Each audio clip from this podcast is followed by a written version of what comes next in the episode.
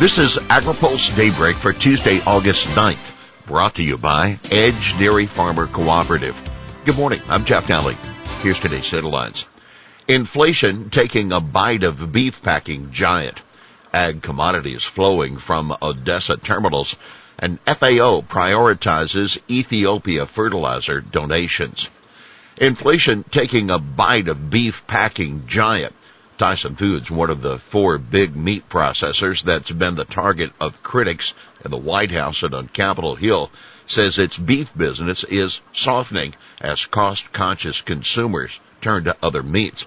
Tyson executives also said in their quarterly earnings called yesterday that their operating margin on beef is coming down.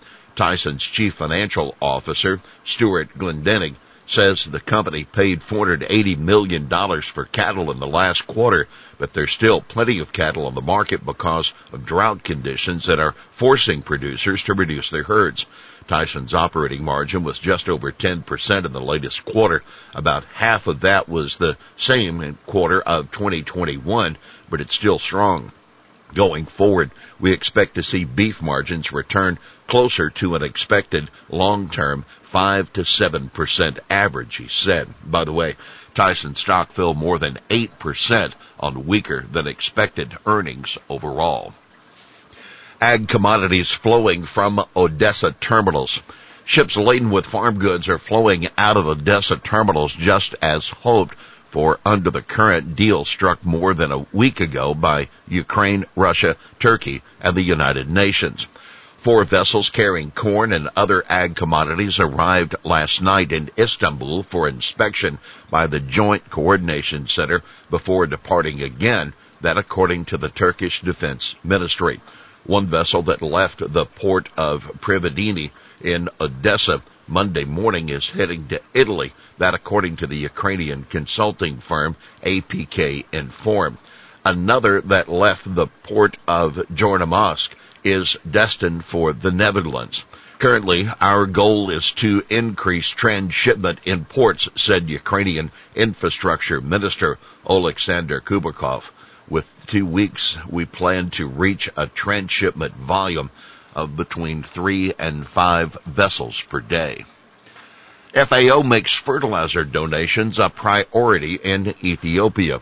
Farmers in Tigray, the northern Ethiopian state beset by military strife, are desperate need of fertilizer and the United Nations Food and Ag Organization says it's responding as fast as it can the FAO with a new injection of cash from the UN's Central Emergency Response Fund just procured another 12,000 metric tons of fertilizer for the region, bringing the total that will be available for distribution to 31,000 tons. The FA goal is 60,000 tons for the 380,000 farmers that need the input. Just 7,000 tons has been distributed so far.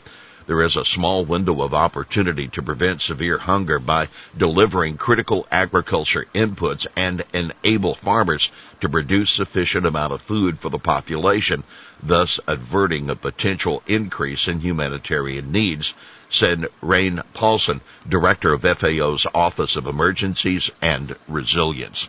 We'll have more AgriPulse Daybreak after this. Daybreak is sponsored by Edge Dairy Farmer Cooperative, the third largest dairy co-op in the country. Edge is a powerful advocate of Washington for farmers throughout the upper Midwest. Among Edge's top priorities is milk pricing reform. Over its long history, the federal order system has aimed to serve farmers by ensuring the orderly marketing of fluid milk. But changing production and consumption patterns are rendering the system ineffective. Edge envisions changes that create flexibility, promote fairness, and strengthen the relationship between farmers and processors. Welcome back to AgriPulse Daybreak. CFTC wants nominations for Ag Advisory Committee. Commodity Futures Trading Commission Chairman Rostin Behnam uh, is calling for nominations for the Agricultural Advisory Committee as well as suggestions for topics the panel should address. Sustained drought conditions in the U.S. and current conflicts abroad threaten to impact not just American farmers, ranchers, and agribusinesses, but all Americans, Behnam said in a statement released yesterday. The Commission looks to the AAC to understand the views of the agriculture community and provide recommendations to their fundamental functions of price discovery and risk management. Summit Carbon begins revealing easements in Iowa. Summit Carbon Solutions says it has secured 40% of the nearly 700 miles of pipeline needed in Iowa for a carbon capture and sequestration project through voluntary easements. A number of lawyer for landowners in Iowa and other states calls shockingly low. Summit spokesperson Courtney Ryan, however, said, we have new landowners signing voluntary easements with us each day, so we're right on track. SES began filing maps and parcel information yesterday on where easements are still being sought as required by the Iowa Utilities Board. Sierra Club and Iowa Citizens for Community Improvement oppose use of eminent domain for the project, which they say Summit is preparing for. Ryan, however, said Summit Carbon Solutions isn't asking to use eminent domain currently. This filing is part of the permitting process to let the IUB know which landowners on the route have not signed voluntary easements yet. This is just informational more than anything. Parties in the Snake River Dam case extend stay in litigation. The temporary agreement to stay litigation in a case that could decide the future of the lower Snake River dams has been extended. The Biden administration has brokered an agreement with the state of Oregon, the Nez Perce tribe, the Spokane tribe of Indians, the Coeur tribe, a coalition of plaintiffs led by the National Wildlife Federation to extend talks. The stay will now be in place until August 31st. Well, that's daybreak for this Tuesday, August 9th, brought to you by Edge Dairy Farmer Cooperative. For the latest news out of Washington, D.C., visit agripulse.com. For AgriPulse Daybreak, I'm Jeff Nalley.